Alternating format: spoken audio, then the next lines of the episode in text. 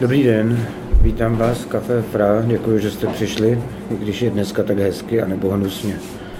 Fotografie, texty a audiozáznamy z našich dalších večerů najdete na adrese fra.cz lomeno archiv. Dobrý večer. Dobrý večer, vítám vás ve Fra, děkuji, že jste přišli. Eh, dnes je sedmé pokračování mých celovečerních rozhovorů o básnické práci. Někdy je to v režimu veřejné debaty, dneska je to trošku v režimu veřejného semináře, ale to eh, se může proměnit v, v něco vynikajícího, myslím.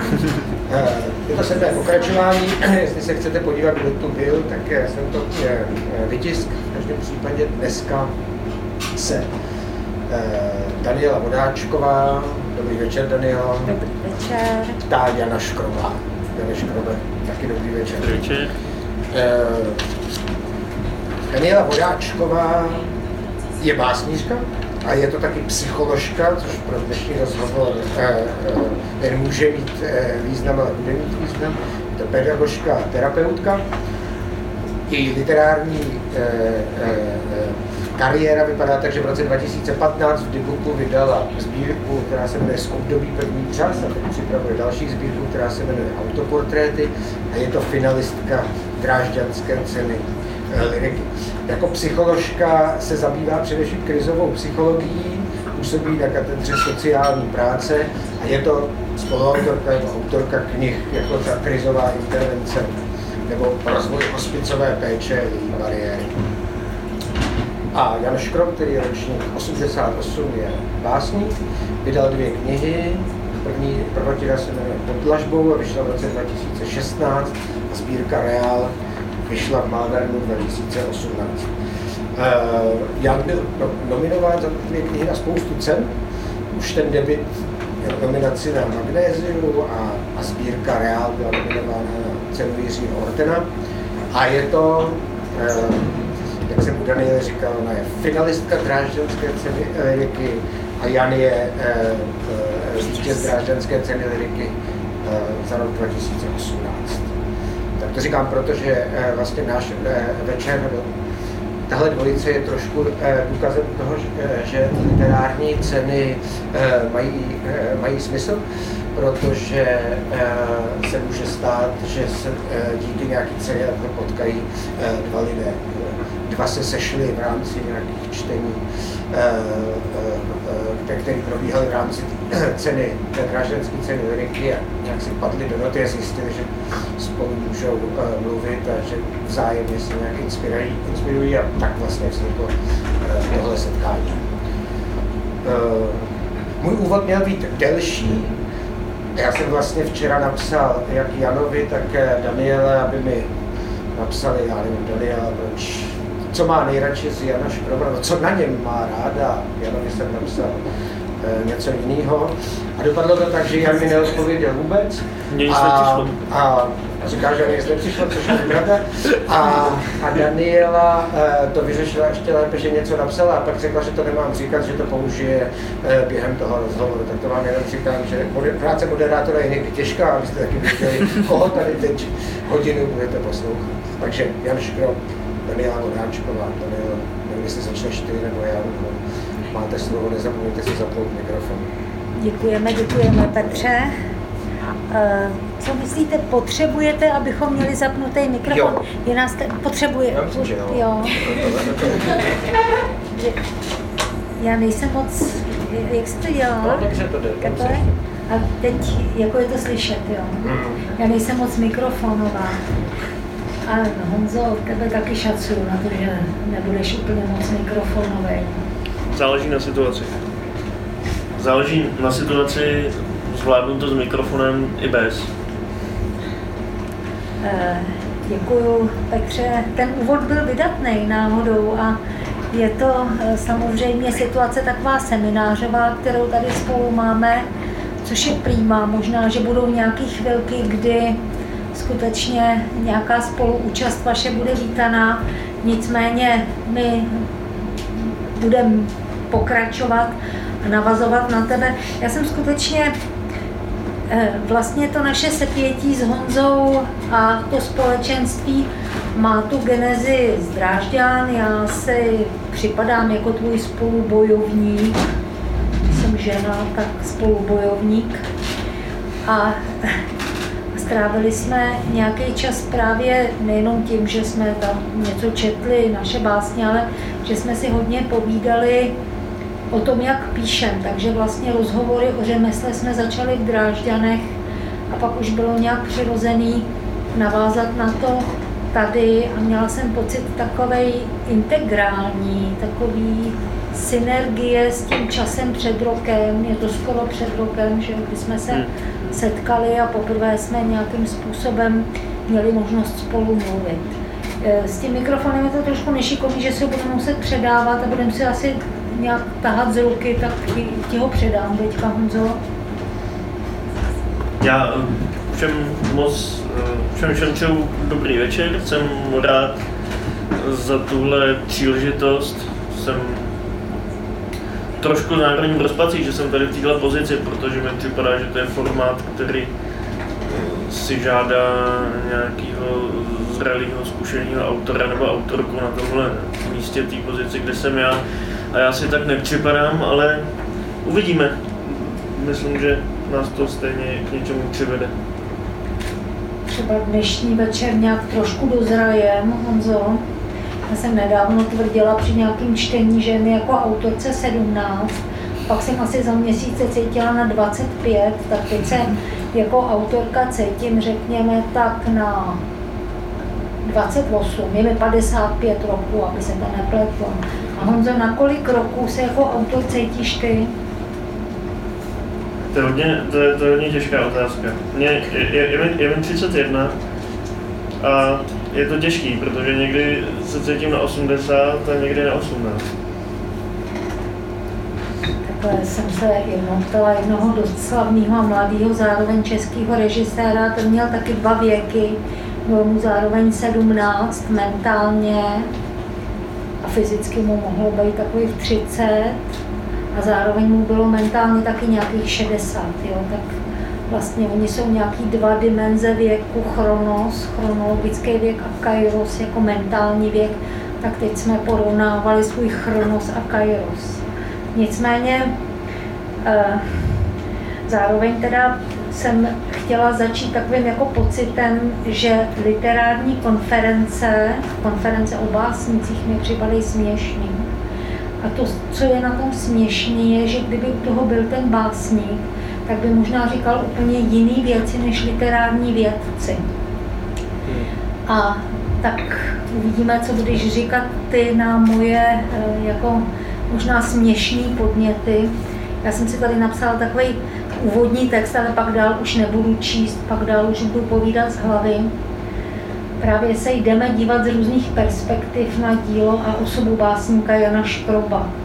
Můžeme sledovat konkrétní časoprostor i nadčasovost jeho díla, pnutí mezi privátním a obecným, respektive všeobecným, všeobecným ve smyslu všelidským, tím, čím oslovuje to privátní v nás pnutí mezi Honzovou historií jako autora a jeho současností, vývoj, který přijímá, nebo i to něco starého ve své tvorbě opouští, nebo dokonce i zapracuje. S tím, že tě chci samozřejmě, Honzo, vyzvat k tomu, že nemusíš odpovídat na všechno, na co se budu ptát, a máš několik možností, jak to udělat. Buď můžeš říct, že na to neodpovíš, anebo můžeš lhát tak si vybere schválně, jestli jako poznáte, kdy Honza třeba lže. Nicméně eh, teď mám takový jako text k tobě, Honzo, ty ho znáš, tak jako pro tebe nebude úplně překvapivý, nicméně dovolím si ho přečíst. Když si tě představuji, Honzo, opakovaně se mi vybavuje obraz vojáka ze starodávné války.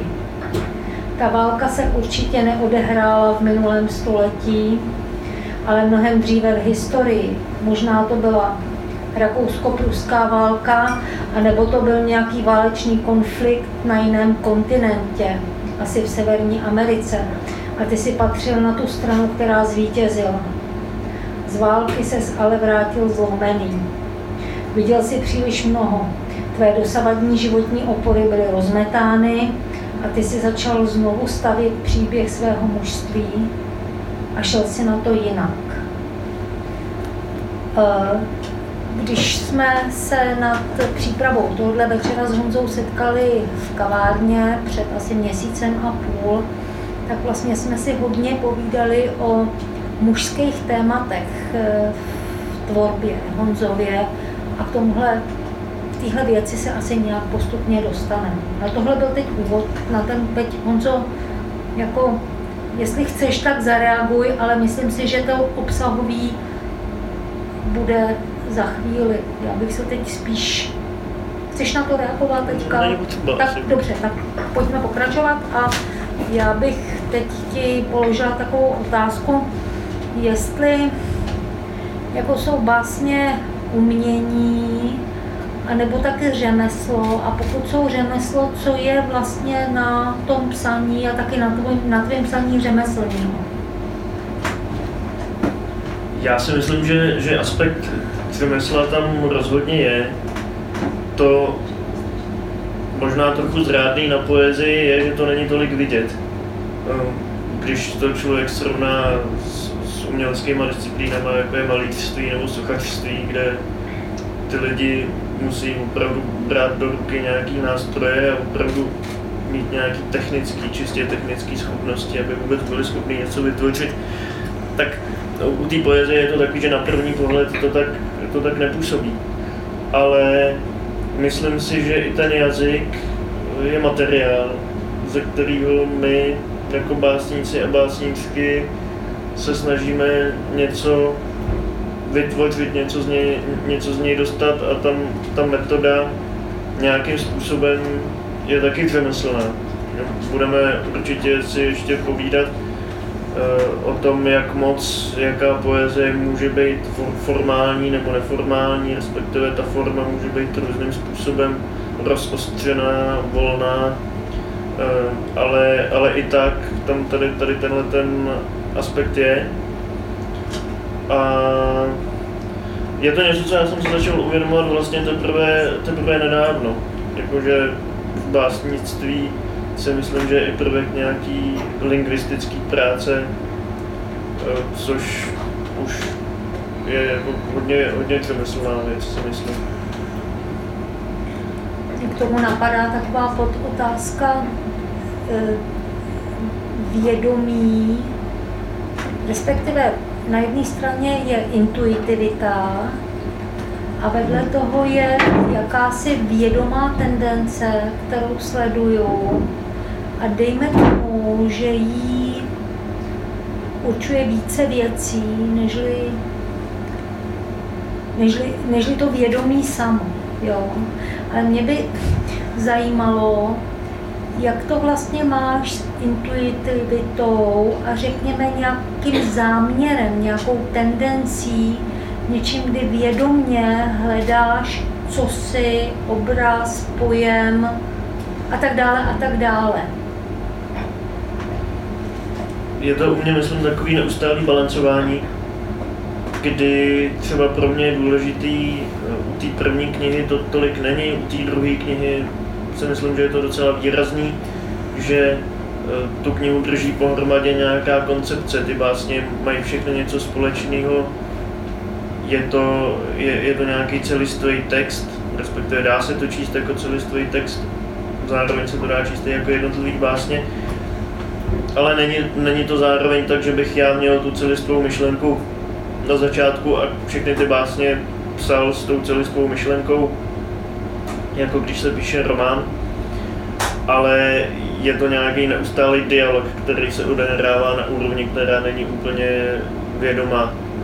Začíná nějakou samostatnou básní a ten koncept se postupně utváří a potom samozřejmě ten koncept ovlivňuje to, jak vypadají, vypadá každá další báseň, ale každá další báseň zároveň ovlivňuje to, jak nakonec bude vypadat ten, ten koncept.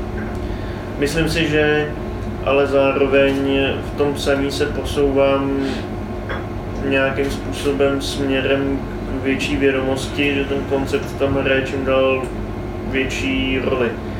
Což nevím, jestli je to dobře nebo špatně, ale prostě to tak je. Eh, rozhodně jeden z důsledků toho je, že píšu pomalejc a je to náročnější. To náročnější je co? No, že právě ustupuje trošku do pozadí to intuitivní psaní, to znamená, že člověk si sedne a prostě něco píše a nějak to jde, ale předtím, než vůbec jsem schopný něco napsat, tak o tom musím hodně přemýšlet. Což si myslím, že, že možná je prospěšný té věci. Jenom mi trvalo, než jsem překonal určitou frustraci z toho, že najednou nejsem schopný tak spontánně a svobodně psát jako, jako dřív. Děkuju. Napadá mě k tomu spousty podotázek, ale mám jich připravených sedm asi zhruba, tak pojďme možná dál. Honzo, ty jsi taky zároveň vzděláním kulturní antropolog, i když, když jsem se na to Honzi ptala, jako co, co vystudoval, protože já jsem zjistila, že to nevím, tak Honza chvíli přemýšlel, než si vzpomněl, že vystudoval kulturní antropologii. A, ale přesto všechno tak jako máš dojem nebo víš, kdy eh, kulturní antropologii používáš jako nějaký podnět nebo nějaký vědění, nějaký předporozumění při psaní? Já bych k tomu chtěl říct, že já mám té kulturní antropologii, kterou jsem vystudoval, eh, hodně jako blízký vztah. Mám jen hmm. rád jako disciplínu, i když zároveň jsem dospěl k rozhodnutí, že to není něco, čím bych se chtěl živit. Eh, myslím si, že to není úplně tak, že by mě to ovlivňovalo v nějakých konkrétních tématech, třeba o kterých píšu, nebo eh, že by to vědomě vstupovalo do toho mého psaní. Zároveň se to tam určitě projevuje. Nebo možná spíš si myslím, že věci, které mě vedly ke kulturní antropologii, jsou podobné věci, které mě vedou k poezii. A samozřejmě, když řeknu, že to je zájem o člověka, tak to je strašně banální, protože to nic neznamená. Ale potom, kdybychom šli do těch konkrétních textů, nebo jestli půjdeme do těch konkrétních textů, tak eh, si myslím, že, že, že potom bude možný třeba se k, eh, se k tomu tématu nějak vrátit, říct k tomu něco víc, ale potom samozřejmě na úrovni nějakých rekvizit a kulis, který, který v těch básních jsou, nebo i nějakých jako témat, krajin, prostředí. Samozřejmě do toho vstupuje určitě to, že, že, že mám znalosti z oblasti kulturní antropologie, musel jsem přečíst spoustu textů, které jsou s ní spojený. Třeba v té první knize je hodně motivů z prostředí eh, severoamerických indiánů, což je něco, co mi bylo vždycky blízký, ale paradoxně to, u tohohle zrovna si úplně nemyslím, že, že by to bylo daný kulturní antropologií, že, že to tam je, to je spíš nějaká fascinace, která začíná už v dětství ale potom samozřejmě v dialogu s tím, že v rámci studia kulturní antropologie jsem nějak byl schopný si tady tuhle tu dětskou fascinaci v něčem poopravit, posunout, ale na druhou stranu mi zůstala, tak to, to, to jako je něco, co tam, to je něco, co tam je. Potom si myslím, že kulturní antropologie prostě člověka naučí citlivosti vůči určitým věcem. Myslím si, že je to, není to stejný, ale myslím si, že je to analogický nebo podobný e, psychologii nebo psychoterapii, že prostě člověk, když se tím letím zabývá, tak určitým věcem získá nějakou ostražitost, větší pozornost. Eh, když to porovnám jako s psychoterapií zrovna, jo, tak jako nahráváš tak já jsem se v poezii musela jako v nějakém ohledu trochu odnaučovat nebo odvrhnout psychoterapeutické uvažování. V jedné věci, na jedné věci to můžu jako velmi dobře ilustrovat, a to je téma projekce. Jako psychoterapeut bych si neměla projikovat sebe sama do druhého člověka. Jako básník to dělat musím. A to, to bylo velký hnutí na začátku. Tomu jsem se musela nějak znovu naučit. A tak vlastně teda analogicky je něco, co záměrně třeba nepoužíváš z oblasti svého studia? No, není to něco, co bych musel nějak vědomě potlačovat, ale když si to srovnám, jak bych měl Hmm. správně postupovat jako, jako kulturní antropolog a jak postupuju jako básník, eh, tak si myslím, že ten zásadní rozdíl je v tom, že antropolog je někdo, kdo si vlastně neustále musí udržovat trochu odstup od toho prostředí, ve kterém se pohybuje, od těch lidí, se Hmm. kterými je v kontaktu, musí umět určitou citlivostí, musí umět popsat, co se tam děje, kdo co dělá a tak podobně, ale zároveň se, se, se tím nesmí nechat úplně vtáhnout. Vlastně příběhy antropologů, který odešli někam třeba do nějakého kmene a tam prostě se ten člověk stal náčelníkem toho kmene a splynul s ním, to se uvádí často na hodinách na seminářích jako odstrašující příklad, že to je, to, je, to je něco, co člověk nesmí, nesmí dopustit, nesmí, nesmí, nesmí, eh, nesmí se nechat takhle strhnout a pro mě jako pro básníka je naopak důležité se nechat úplně strhnout. Čímkoliv. Hezký, hezký, se mi moc líbí. Nicméně eh, pojďme nějak, pojď se nějak autorizovat ve svý básni. Eh, je, ty si, jestli je nějaká báseň, o který si myslíš, nebo kterou prožíváš natolik, že jinýma slovama říká, to jsem já, mohl by si ji vybrat a přečíst. Tohle, eh, to, tohle je trošku těžký úkol pro mě, ale zároveň hrozně lehký. Eh, A vysvětlím to předtím, než, než to přečtu.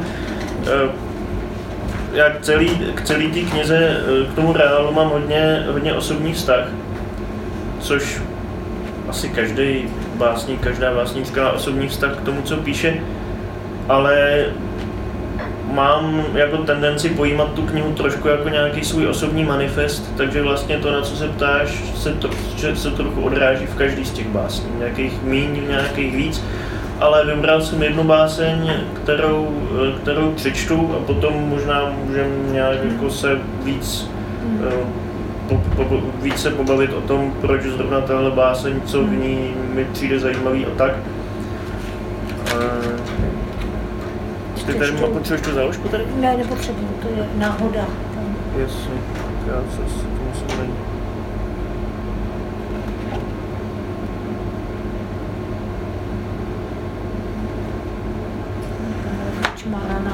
Verze.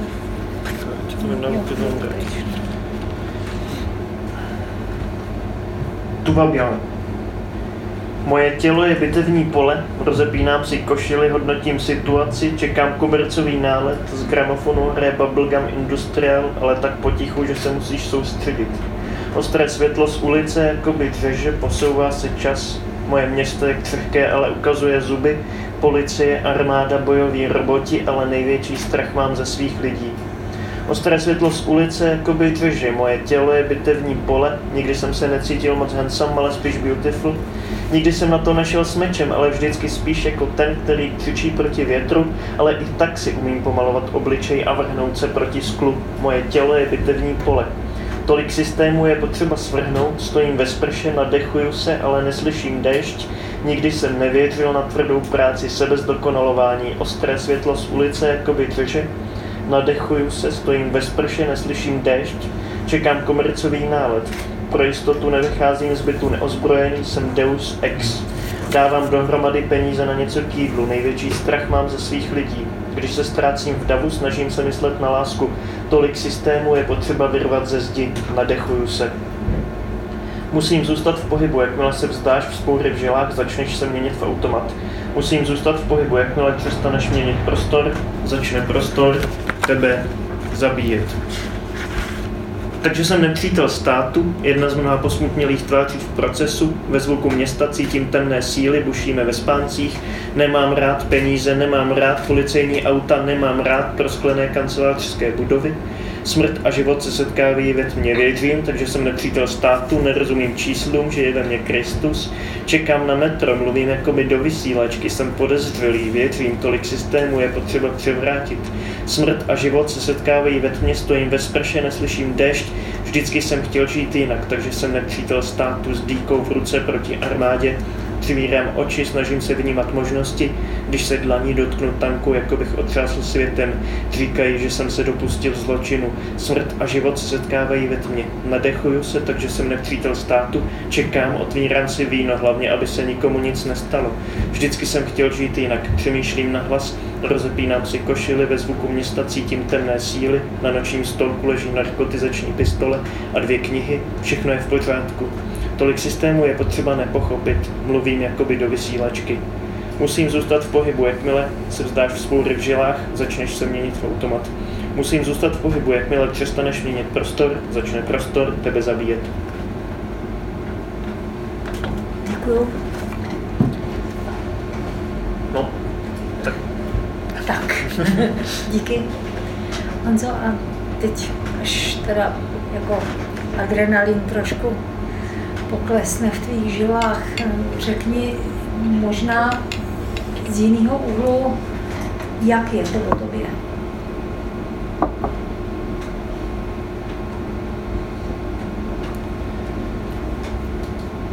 Já začnu trošku oklikou. Vlastně nedílná součást, součást té knihy, že je, je ta, že, že v tom fantaskním světě, v těch fantaskních reálích je lirický subjekt, který zároveň je totožný se mnou, což je takový jako no, trošku, trošku provokativní, ehm, možná v něčem. A myslím si prostě, že, že v téhle básni se setkává několik motivů, který pro mě osobně jsou důležitý, který nějakým způsobem se objevují ve většině těch básní. Nějak, ale tady, tady je to nahuštěný jednak je to určitá, je to určitá protisystémovost, touha po svobodě, představa, představa nějakého lepšího světa, nějaká naděje, která, která, je za, která je za horizontem, zároveň nejednoznačný vztah k násilí a válce, což je, něco, o čem vlastně ty se trochu mluvila na začátku, možná to je e, zajímavý téma. Hmm. Přemýšlím, co dodat. No je, je tam víra a láska, jako dvě vlast, takže tam, takže tam, tam je celá ta klasická biblická trojice víra, naděje, láska, že? to všechno nějakým způsobem se tam promítá. No přemýšlím, co ještě. Ono je, ono je, ono je to hrozně těžké, protože když to, co tam je, se snažím popsat jinýma slovama, tak jsem, tak je pro mě obtížný je najít, ale doufám, že aspoň částečně teda jsem, jsem ti odpověděl. Určitě jsem mi částečně odpověděla. Myslím si, že se ještě k některým těm kontextům a e, rekvizitám vlastně dostaneme dál. E, Tahle ta knížka, z který si četl, je tvoje nejnovější knížka Real. Ta vyšla v roce 2018. Pak si, já jsem se ptala Honzi, jestli má nějaký výklad to, že fialová uvnitř je fialový písmo, a když mě Honza napsal věnování, jsem shodou okolností měla pero s fialovým inkoustem úplně totožnou s barvou toho písma. To byla taková shodou okolností ale ptala jsem se, proč fialový písmo, ty si říkal, že to nic neznamená, je to tak, jo? Že to je, jako, to, to líbilo nakladateli, teda grafikovi. grafikovi se to líbilo. No a potom si napsal předtím, to, to je, to vidíte správně, že je to, lich, je, je to lichoběžný, že jo, ten tvar. Říká se tomu lichoběžný, ne?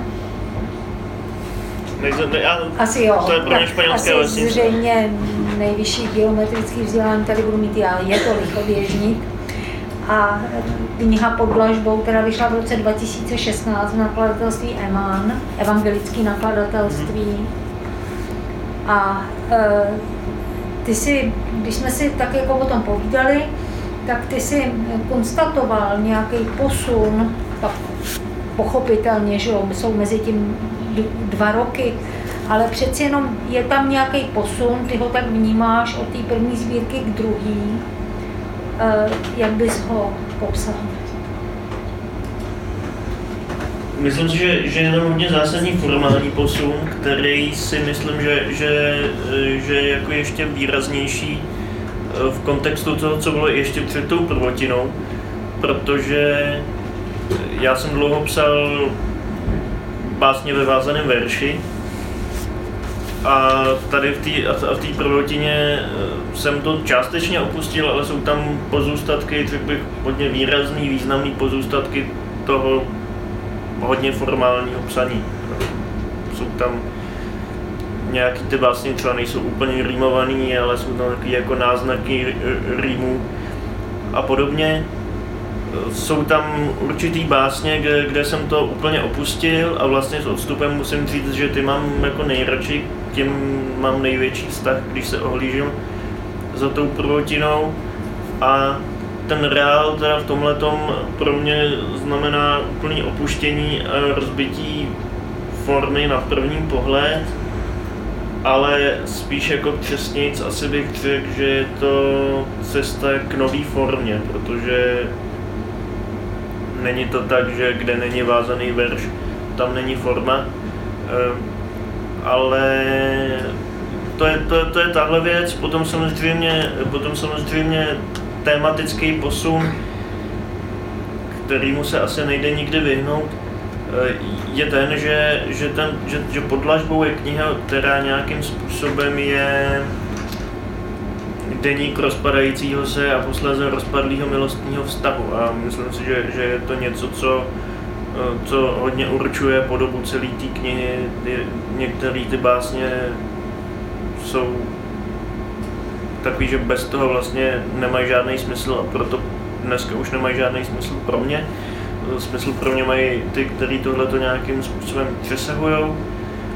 A ten, ten reál v tomhle tom si myslím, že je mnohem rozkročenější. Je tam, je tam určitě podstatná vrstva milostné liriky, ale je to šťastná, optimistická, milostná lirika na rozdíl od té prvotiny, jakkoliv celý ten kontext reálu není šťastný a optimistický, tak eh, si myslím, že, že vlastně ta láska nebo ten milostný vztah tam vlastně vystupuje v úplně jiný roli. Je to, je, je, to, je to něco, co člověku dává naději a sílu v tom světě, který je náročný a třeba ohrožující kdežto v té prvotině je to součást toho ohrožujícího světa. Vlastně je to, je to jedna z těch věcí, který, eh, který toho člověka nějakým způsobem nějakým způsobem vyvádějí z rovnováhy, nějakým způsobem stísňují eh, a v tom reálu je to úplně jinak. To jsou asi, bych řekl, zásadní, zásadní rozdíly, zásadní posuny. Eh, já vlastně, když jsem si četla eh, tu sbírku pod Lajkou, mně se hodně líbí. Mně se opravdu hodně líbí. A je tam taková podmnožena v té sbírce a to je Darknet. A asi by stálo za to, aby si ještě pár slov věnoval Darknetu. Mně přijde, že to je velmi zásadní cyklus, který jsem napsal. Darknet je hodně paradoxní text z několika důvodů. Hned první z nich je, že vlastně je to většina té knihy, já zkusím najít začátek, abych to mohl demonstrovat. už, už ho budu mít. Jo. Jako nadpoloviční většina té knihy je jenom ten Darknet. Ale zároveň mentálně, když o tom jakoby nějak jako podvědomě, jak já to vnímám, tak vlastně to úplně není součást té knihy už. Je to něco, co je za hranicí, což e, má úplně jako reálnou, reálný podklad tady tohleto, protože když jsem do nakladatelství odevzal první podobu toho rukopisu, tak Darknet tam nebyl. A měl jsem ho v té době rozepsaný, a z toho nakladatelství mi odpověděli, že se jim to líbí, ale že je to moc krátký. A já tím pádem ten Darknet, který jsem měl rozpracovaný a chtěl jsem ho použít už někam jinam, nebo nějakým způsobem ho třeba vydat samostatně na internetu nebo něco takového, prostě jsem ho vnímal jako něco, něco jiného, něco dalšího, tak jsem ho tam zařadil jako závěrečnou část té knihy, aby teda to nebylo moc krátký. A vlastně zpětně mi to přijde jako asi jedna z nejsilnějších částí té knihy, možná úplně nejsilnější. No. Takže je to paradoxní text, který má 22 částí, 22 kapitol, dalo by se říct, a nevím, jestli máš konkrétní otázku k tomu Darknetu, abych, abych neplácel jen tak jako Mám úplně konkrétní otázku. Ty v Darknetu říkáš, ano, jsem radikál. Tak ta otázka je, Honzo, jsi radikál?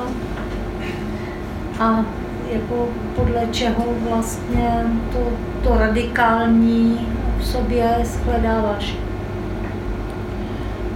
Tohle je motiv, který pokračuje i, i, i v reálu. Eh, na určitý uh, rovině je to, je to téma nějaký osobní identity, téma nějakého rozporu. Uh, v tomhle tom si myslím, že, že, že v něčem taky je tam nějaká kontinuita s romantismem, kdy na jedné straně ten člověk, na druhé straně ta společnost, se kterou on nějakým způsobem si nerozumí. Uh, pro mě je to tak, že mám třeba určitý politický názory, určitý představy o světě, který mě samotnému připadají úplně normální, jako že bych neměl intuitivně potřebu se označovat za radikála, ale často se stane, že jsem konfrontovaný s tím, že to, co já považuji za přirozený a dobrý, se označuje jako moc radikální nebo extrémní, extremistický. Takže to je jedna, to je jedna z věcí, který jsem, se kterým asi trochu hraju v té poezii, tak Darknet je právě začátek tohohle, v reálu je toho víc, že to jsou takový poloironický poloironický odkazy na tohle, když o sobě píšu jako o radikálovi nebo o extremistovi nebo o teroristovi. Je to, je to něco, co spíš je odraz toho, jak vnější svět smýšlí o, o mně nebo o, o lidech, kteří zastávají podobné věci jako já, než že, že by to pro mě byl nějaký jako zásadní aspekt toho, co já si myslím nebo co dělám. Tomu se nabízí otázka, že vlastně uh, vlastně nastoluješ otázky, které se jako týkají společenských věcí. Že? A Neseš tam taky nějaký odpovědi?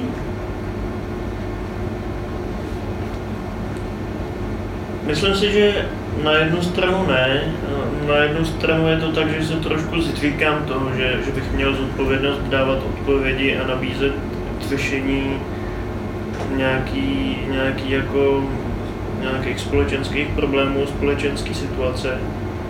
Na druhou stranu si myslím, že, že to řešení tam rozhodně je a myslím si, že to řešení na té básnické úrovni, tak jak je vidět třeba i v těch textech, je prostě cesta ke vztahu mezi lidským, cesta k, empatii, to že, to, že je člověk schopný vnímat v plnosti utrpení druhého člověka a myslím si, že když člověk vnímá utrpení jiného člověka, tak není schopný ho způsobovat nebo, nebo zhoršovat.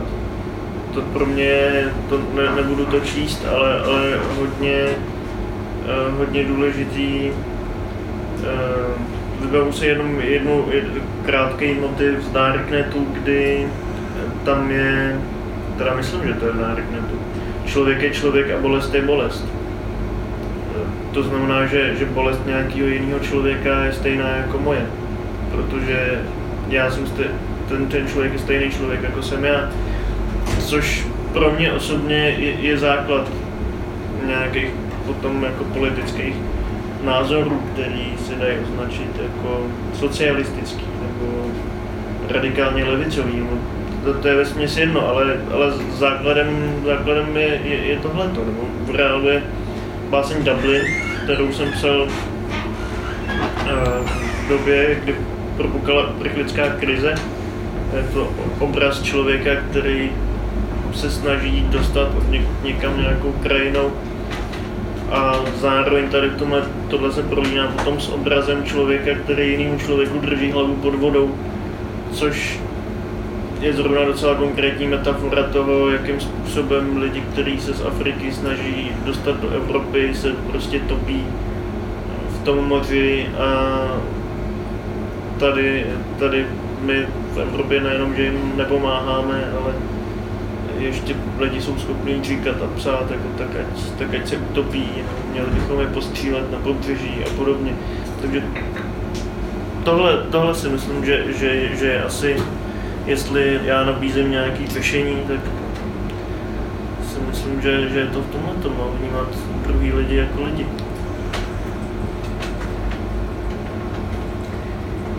Uh vlastně, když jsme si spolu povídali před tím měsícem a půl, tak jsme mluvili o pojmech jako sociální soudci, spoluvina, respektive pocit spoluviny.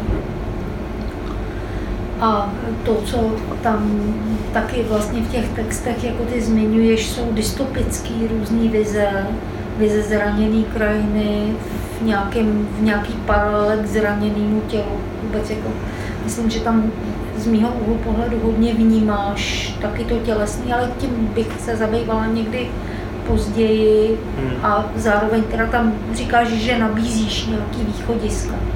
Mě teď vlastně napadla eh, jako tvoje příslušnost ke generaci, jo? jestli ty sám se cítíš jako osamocený pěšák v tom, jak jdeš, anebo jestli se hlásíš k nějaký generaci básníků, která to má programově podobně, nebo ke generaci lidí, kteří to mají programově podobně.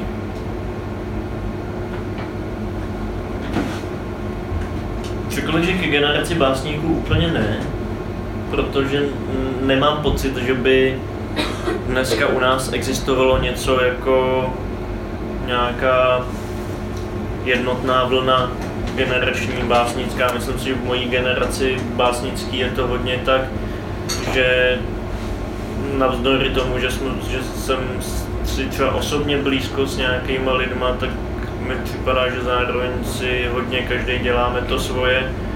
Jsou to hodně odlišní světy, které v něčem se třeba hodně prolínají. Třeba si myslím, že nějak jako tematicky a názorově jsem si blízký autorský třeba s Pavlem Zajícem na Mátkou, ale zároveň jakoby ta metoda a ten přístup, to, jakým způsobem tvoříme, je úplně někde jinde. A, ale, ale, ale ta, ta generační příslušnost celkově, to, jsem, to, to, je, to je něco, co prožívám hodně. Vlastně i ten reál jsem psal částečně s vědomím nebo s pocitem nějakého generačního manifestu a částečně se mi to i potvrzilo, potvrdilo a potvrzuje, že, že si myslím, že hodně lidí v mém věku tu knihu tak jako částečně vnímá. Ne, ne, ne jako, to by, byla, to by bylo megalomanský, že to je ten generační manifest nás narozených kolem roku 88, tahle ta kniha, ale jakože si myslím, že s mýma vrstevníkama prostě to že, so, že so, no takhle to řeknu. V té knize je spousta věcí, které rezonují s mýma vrstevníkama prostě víc, než můžou rezonovat s lidmi, kteří jsou starší nebo mladší, což neznamená, že, eh, že ta poezie nemůže eh, oslovovat starší lidi nebo mladší lidi, ale zároveň prostě jsou tam věci a na nich málo, který poměrně jasně cílí na zkušenost, která si myslím, že je pro moji generaci specifická. Což se může týkat třeba problémů s hledáním bydlení, problémů s hledáním práce, různý takovýhle eh, věci, různý takovýhle eh, vlastně malý utrpení, který ale v té nahuštěnosti a v té eh, v té všudy přítomnosti jsou hodně intenzivní. A nejde o to, že, že, že by to lidi v jiných generacích neznali, ale znají to třeba trošku v jiný podobě, takže v tom, v tom si myslím, že ta generační rovina je důležitá. Eh, třeba ten náš generační rozdíl se asi bude hodně krystalizovat kolem slova kapitalismus. Jo? To by byl rok, když byla sametová revoluce. Mě bylo 25. A e, čili já vlastně bych měla tendenci revoltovat, nebo revoltovat, to je možná blbý slovo, ale jako odmítat něco úplně jiného než ty. Mm. A, a přijde mi, že to téma kapitalismus jako to není jako rozbuška mezi náma, jo, ale myslím si, že se to na tom jako hodně ukazuje. A tak hmm. prosím, zůstaneme u toho slova, nebo zůstaň u něj ty, ty máš báseň, která se toho opravdu jako velice úzce týká. Tak těch básní, těch básní mám několik, je báseň v té prvotině, která přímo se jmenuje kapitalismus. Nějakým způsobem eh, je to taková jako zvláštní personifikace toho systému. No, myslím si, mysl, myslím si, že v tomhle v tomhletom uh, máš pravdu, že, že, že v tom se podepisuje ten generační rozdíl, protože si myslím, že pro moji generaci, ne jako celek samozřejmě, ale, ale rozhodně nás jako v rámci eh, generace není málo, uh, začal ten pojem kapitalismus označovat prostě ten systém, ve kterém žijeme a který, který nás drtí do značné míry, který způsobuje spoustu problémů ve světě, ať už je to environmentální krize nebo obrovské nerovnosti mm, globální nebo i, nebo i lokální. A e, třeba pro mě, pro mě osobně už, už je to tak, že, že, že mám ten kapitalismus hodně spojený e, s představou zla, e, který je potřeba porazit, proti proti kterému je potřeba se, se, se vymezit, vzbouřit. A samozřejmě eh, je přirozený, že, že, že pro tvoji generaci je to něco jiného, protože ta dusivá mlha prostě měla, měla jakoby jiný ideologický pozadí. Ale myslím si, že myslím si, že je to prostě v určitém věku, myslím si, že částečně je to i tak a tím to vůbec nechci relativizovat, relativizovat jako nic z toho, ale prostě si myslím, že v určitém věku člověk prožívá částečně přirozeně určitou nespokojenost, která se prostě spojí s tím, co zrovna je aktuální. Což může být nějaký reálný socialismus, ale pak to může být i ten kapitalismus. Ale je, je, je, je, je, pro mě, je, pro, je pro mě zásadní v tom uh, taky to, že, že, že já uh, kladu důraz na nějaký pohled do budoucnosti, ne do minulosti v tom, uh, na čem se ty debaty často zacyklí, že, že se jako srovnává tak jo, tak odmítá, odmítáte kapitalismus, to znamená, že chcete to, co bylo předtím. Ale to vůbec není podstata, to vůbec není podstata té věci, právě, právě naopak. No, mě na tom celkem uklidňuje, že vlastně jako řešením nabízíš empatii a soucit, nikoli socialismus, jo, tak to jako mě s tím celým dost usměřuje a nějak to chápu jiným, eh, jinak. To byl vlastně. Chceš ještě k tomuhle tématu? Jo, jo. Jen, jen, jen, jo, jenom krátce. Já jsem mi urvala ten mikrofon. Já. No, já si, já, si, já si částečně myslím, že, že, že empatie a soucit ve společnosti uh, musí vést k něčemu jako socialismus. Jenom si myslím, že to bude hodně jiný socialismus, než, uh, než to, s čím si ten pojem bohužel prostě tady spojujeme. No, ale to je, to je možná na jinou diskuzi uh, o jiných věcech. No. Asi jo.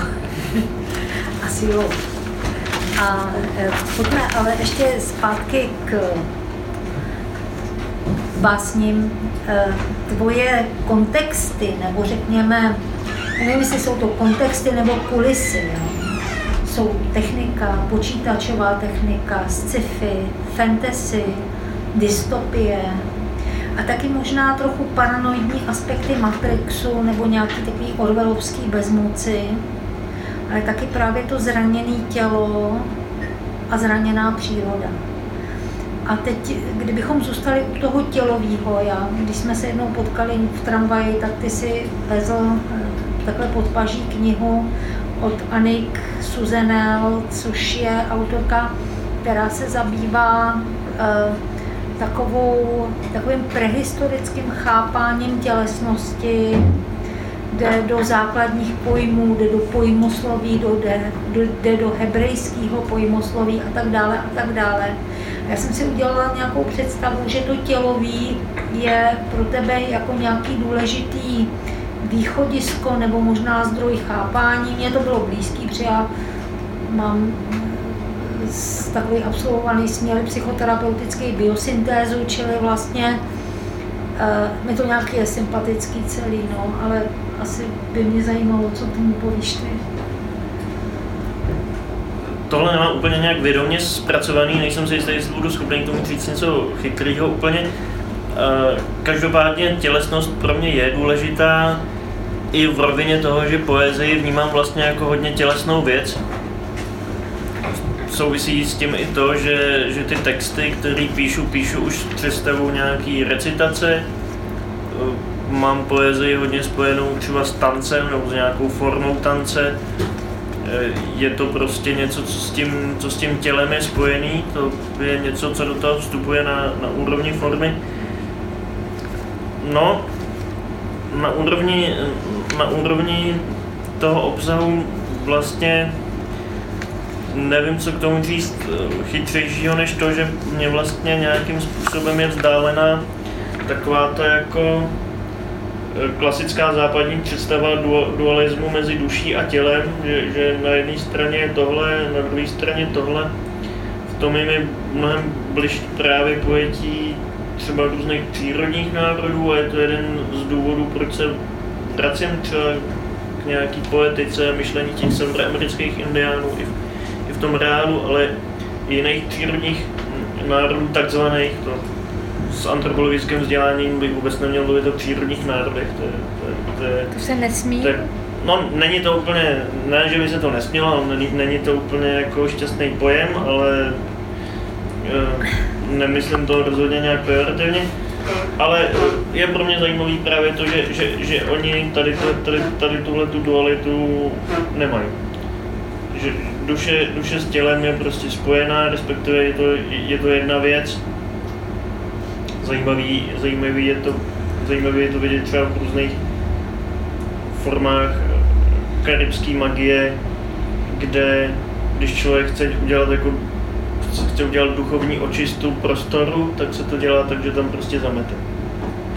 No, že, že, že samozřejmě tam musí zamést koštětem, který nějakým způsobem je posvěcený, nějakým způsobem je to spojen, je, je to ritualizovaný, není to prostě, jenom se zamete, ale je tam představa toho, že to duchovní znečištění je spojený s tou fyzickou hmm. špínou. Stejně tak člověk se očišťuje, očišťuje tak, že se meje prostě nějakým posvěceným mejdlem, který je tomu určený a tak a všechno, všechno, všechno je to takhle, všechno je to takhle spojený. A to je něco, co pro mě je rozhodně důležitý a, a inspirativní. Že, že, že není nějaká jako duchovní rovina, která by byla od toho těla odtržená. Eh, ty jsi mi prozradil, že eh, ty cykly, které se týkají nějakých měst a zemí, že jsi tam nebyl. Máš takový dlouhý cyklus Moskva eh, v zvíce pod dlažbou.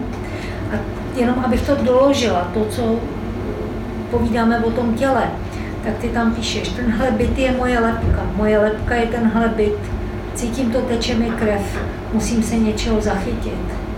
Tak tělesně.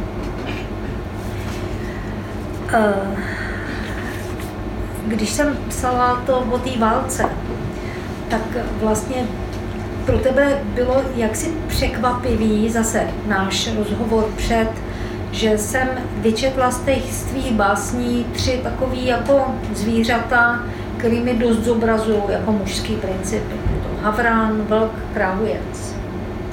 A pak jsem tam objevila nějaký další aspekty toho mužství, včetně Krista. Ty tam zase v tom cyklu Moskva voláš Eli Ela, Eli Eli Lema a je teda tím míněno Eli Eli Lama sama, Sabachtány, Mhm. bože, proč si mě opustil. Takže to, to říkal Kristus, že jo, když mu bylo úplně nejvíc hrozně.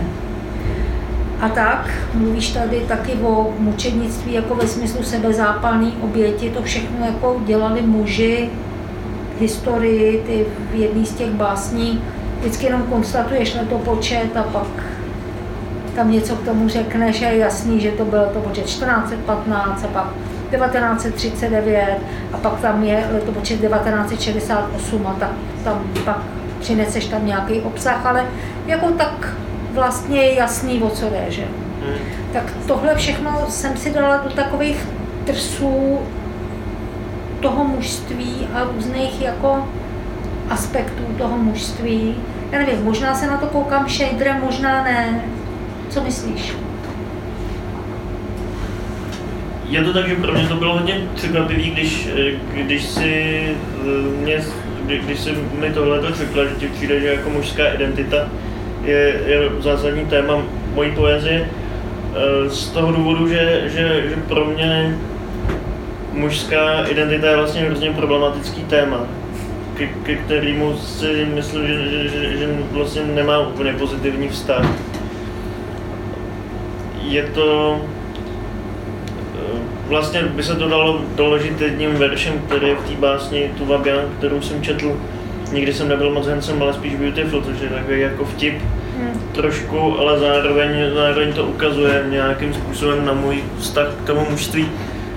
Eh, Pro mě vlastně už od doby dospívání bylo strašně těžký se, se vecpat do nějaký škatulky očekávání od mužů, který, který, který má společnost už někdy v 15-16 letech jsem se kvůli tomu začal hodně zajímat o feminismus, který dodnes je mi hodně blízký, dodnes je pro mě hodně inspirativní vlastně i, i v té poezii.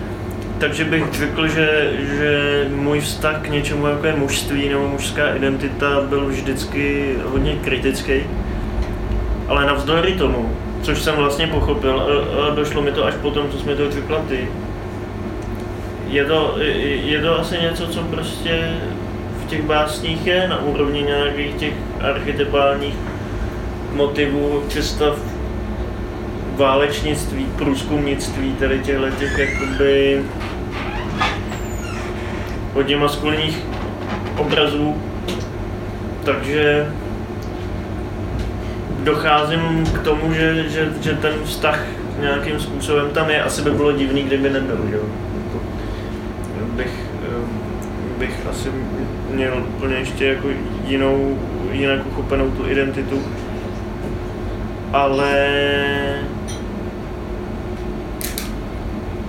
No, vlastně, vlastně nevím, co k tomu říct. To pro mě, pro mě pořád, je, pořád je to pro mě nová oblast, jako zvědomění tady, tady tohohle. Já ti to samozřejmě nechci podsouvat, jo, protože zase v nějaký jiný části eh, knížky pod dlažbou tam máš takový jako vypíchnutý slovo berdáš, že jo, říkám to dobře, Mhm. berdáš, což znamená, eh, jako je to v indiánském jazyce nějakým, To, ne, ty, ty, ty to řekneš líp. Já to dovysvětlím. To je vlastně, jak se stalo na tu kulturní antropologii na začátku. Já jsem říkal, že to tam jako na nějaký explicitní rovině není, tak teď se ukazuje, že to byla zrovna ta chvíle, kdy jsem lhal. Teda nelhal jsem vědomě, ale říkal jsem pravdu, protože právě slovo brdaš je antropologický pojem, který už se nepoužívá, je zastaralý, ale je to slovo, který je mandem, je to, je to francouzský pojem, který zavedli antropologové, když sledovali určitý fenomény různých kmenů severoamerických indiánů a zjistili, že, že tam existuje cosi jako třetí pohlaví nebo třetí gender v různých těch kmenech v různých podobách samozřejmě, ale zažilo se proto tady tohleto souhrnné označení berdaš, který prostě označuje úplně zjednodušeně člověka, který jakoby podle nějakých měřítek evropských genderových není muž ani žena, nebo je muž i žena zároveň, to potom záleží na, na těch konkrétních kmenech. Ale ten pojem jsem přestal používat, protože ta realita je trošku složitější a to sebeurčení těch lidí se hodně liší na základě, na základě toho, co, co, jaký je to konkrétní společenství. Ale e, je to něco, co je pro mě důležitý, protože pro mě je důležitý asi jako motiv něco, co nesouvisí jenom s genderem, ale souvisí to i s genderem a to je uh, pohyb, neustálý pohyb na hranici, v nějakých pomezních, nevyjasněných prostorech. Že mám určitou nedůvěru k nějakým pevným statickým strukturám, pevným statickým identitám, když si řekne, je to takhle, tohle je, tohle je jasný, tady je ta hranice, tohle je černá, tohle je bílá. Když tohle někdo dělá, tak to ve mně vzbuzuje nedůvěru. To neznamená, že bych si myslel, že nic takového neexistuje, ale přitahuje mě právě a zajímá všechno, co poukazuje na to, že jsou ty liminální prostory, ty hraniční prostory, že, že, že jsou lidi, který prostě není možný jednoduše zaškatulkovat takhle a takhle, že jsou věci, které přesahují tady tohleto naše vnímání černá, bílá a přijde mi to, přijde mi to hodně zajímavý. Myslím si, že něco, co tohle vyjadřuje, je představa pohybu, což vlastně taky je v té básni první, eh, v té básni, kterou jsem četl na začátku, že člověk musí zůstat v pohybu, nesmí se nechat uzavřít do, do, do těch statických představ, protože ten pohyb znamená, že, že nemůžu říct jsem tady nebo jsem tady, ale prostě chvilku jsem tady, chvilku jsem tady, chvilku jsem tady a ten něco, co mi přijde, že je mnohem zajímavější a nějakým způsobem je to spojený se svobodou, pro mě vnitřně a zároveň pro mě vnitřně svoboda je asi jeden z nejdůležitějších principů vůbec. Svoboda a tolerance. Takový oxymoron tolerantní radikální. Eh, poslední věcí, kterou bych se zabývala, je, ty jsi už zmiňoval formu, ale já bych ještě jeden aspekt té formy jako ráda eh, víc vypíchla a to je to, že ty do básní vůbec nepíšeš interpunkci. Já jsem vlastně, když jsem nějakým způsobem se snažila do těch tvých básní víc vpravit, tak já jsem si musela číst nahlas. Četla jsem si je po řádkách. Pak jsem udělala to, že jsem ty jednotlivé myšlenky od sebe oddělovala, abych se s tím trochu pohrála. Pak jsem to zase vygumovala a znovu jsem to četla po řádkách. Líp se mě ty básně čtou nahlas než potichu. Udělala jsem takový objev, že vlastně tím, že e, přesahuješ řádky, že, jo, že myšlenka se lomí z řádku na řádek a tak dále, takže se vlastně ty básně, a ty jsi byl jako překvapený, když jsem ti to říkala, ale tak to teď říkám nahlas, no, je, že se dají číst jako zleva doprava, ale oni se do určitý míry dají číst taky zprava doleva. Jo, že vlastně tím, jak tam nemáš ty zábrany interpunkci, já, dě, já dělám interpunkci do ne, tak se dají číst jako i na druhou stranu, trošku na ruby, což je vlastně hezký. Taky to, co používáš, já teď nevím, teď abych já udělala nějaký interpunkční znamínko čárka, teda co ty na to? Tohle je něco, co má několik krovin a já začnu tou nejvíc povrchní. A to je to, že, že, že, že tohle, že nepoužívám žádnou interpunkci, nepoužívám velký písmena. V těch básních je něco, co prostě vzniklo už když mi bylo 15, a začal jsem psát první svoje věci, protože prostě poezie, která v té době se mi líbila, byla takhle psaná. A to jsem čet, já už si ani nepamatuju pořádně, co jsem tehdy nejvíc čet, ale prostě čet jsem nějaký surrealisty, nějaký Bukovský a přišlo mi tehdy, že prostě ta správná poezie je ta poezie, která je zajímavá a dobrá se pozná podle toho, že tam nejsou velký písmena a není tam interpunkt.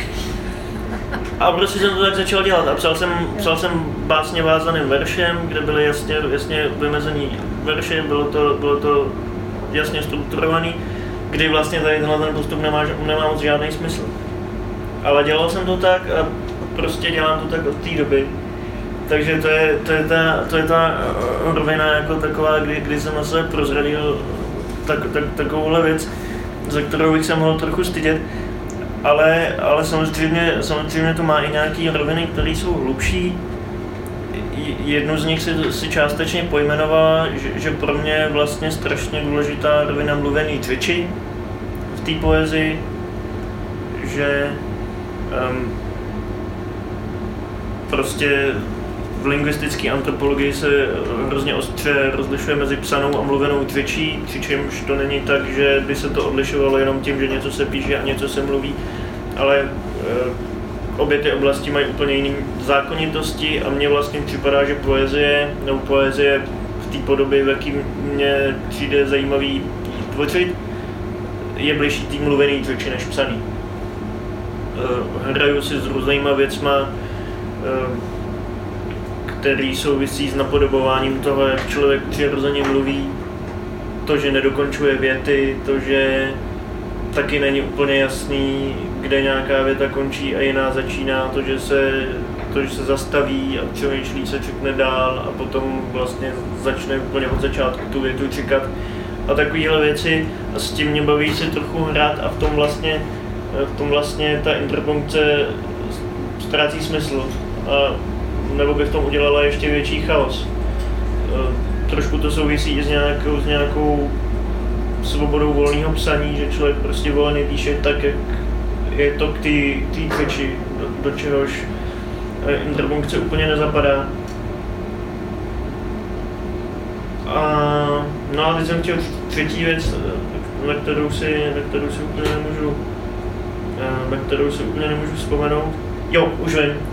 Eh, že to ta, to, ten reál třeba má vzbuzovat částečně představu nějakého zúzkostňujícího chaosu, jako reality, ve které žijeme a já si myslím, že v ní opravdu žijeme. Přestože je tam výhled, jsou tam různý výhledy směrem k naději, to je jiná věc, ale má to trochu sugerovat ten zúzkostňující chaos a myslím si, že eh, když člověk čte ty texty a najednou neví, kde co končí, a kde co začíná a ztrácí se v nějakém lese těch slov, takže to může trošku podpořit tady tenhle ten dojem, takže je v tom i tady tenhle ten záměr, že, že ty texty jsou v nějakých těch pasážích záměrně nejednoznačný, záměrně to vlastně vyžaduje od člověka, aby do těch textů vstoupil podobně, jako do nich vstupuju já. To znamená, abych použil tu metaforu teda maskulinní, že člověk se musí prosekávat tou, tou mačetou, prostě těma, těma větvema, aby se, aby se někam dostal, což, což je něco, jak já trošku prožívám někdy svoje psaní a byl bych rád, aby se tak, eh, aby, aby tenhle ten proces byl součástí, nebo ne nutně, ale mohl být i součástí toho čtení, což tím, že je to maskulinní metafora, neznamená, že je to nutně mužská činnost. Myslím si, že žena se může prosekávat mačetou úplně stejně nebo líp než muž, jako když jsme se bavili o té maskulinitě.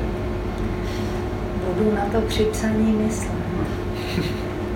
Honzo, poprosím tě, jestli by si ještě o nějakém průseku mačetou tady mohl přečíst na závěr nějaký svůj text.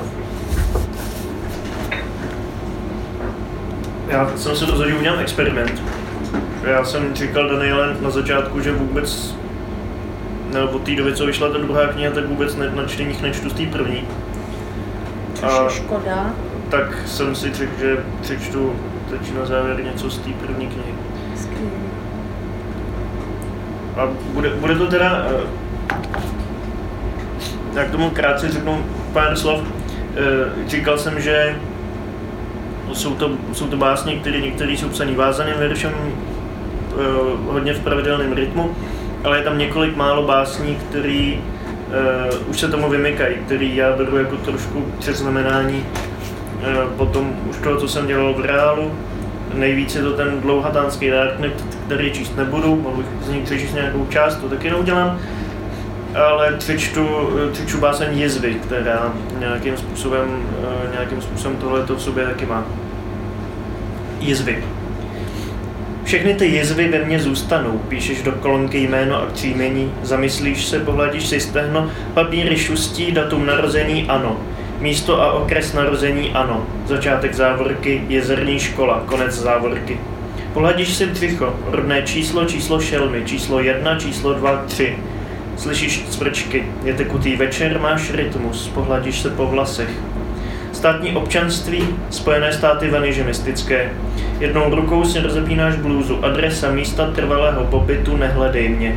Počátek trvalého pobytu, všechny ty jizvy ve mně zůstanou, píšeš dál, slyšíš cvrčky, hodinky tikají, odhodíš blůzu na koberec, rodinný stav jiný, hladíš se ramena, jméno a příjmení manžela nebo partnera, nakreslíš obličej. Zouváš si lodičky, píšeš dál, den, který byl v rozhodnutí soudu o prohlášení, zavřeš oči, odložíš tušku, nehledej mě. Pohladíš si kotník a lítko v rozhodnutí soudu o rozhodnutí soudu o rozhodnutí. Směješ se nebo pláčeš, já to nepoznám. Všechny ty jizvy, tři tečky, vyhlašuješ intifádu, muchláš papíry, šeptáš, ale však ne, což já chci, ale co ty. Bodáš se tuškou do stehna, je mokrý večer, Brownfield, Burnout, Babylon, děj se vůle, všechny ty střepy ve mně, je to jinak, neboj se, děj se, poslouchej se. Byl laskavý radikál Honza Škrop. Děkuji. Děkuji.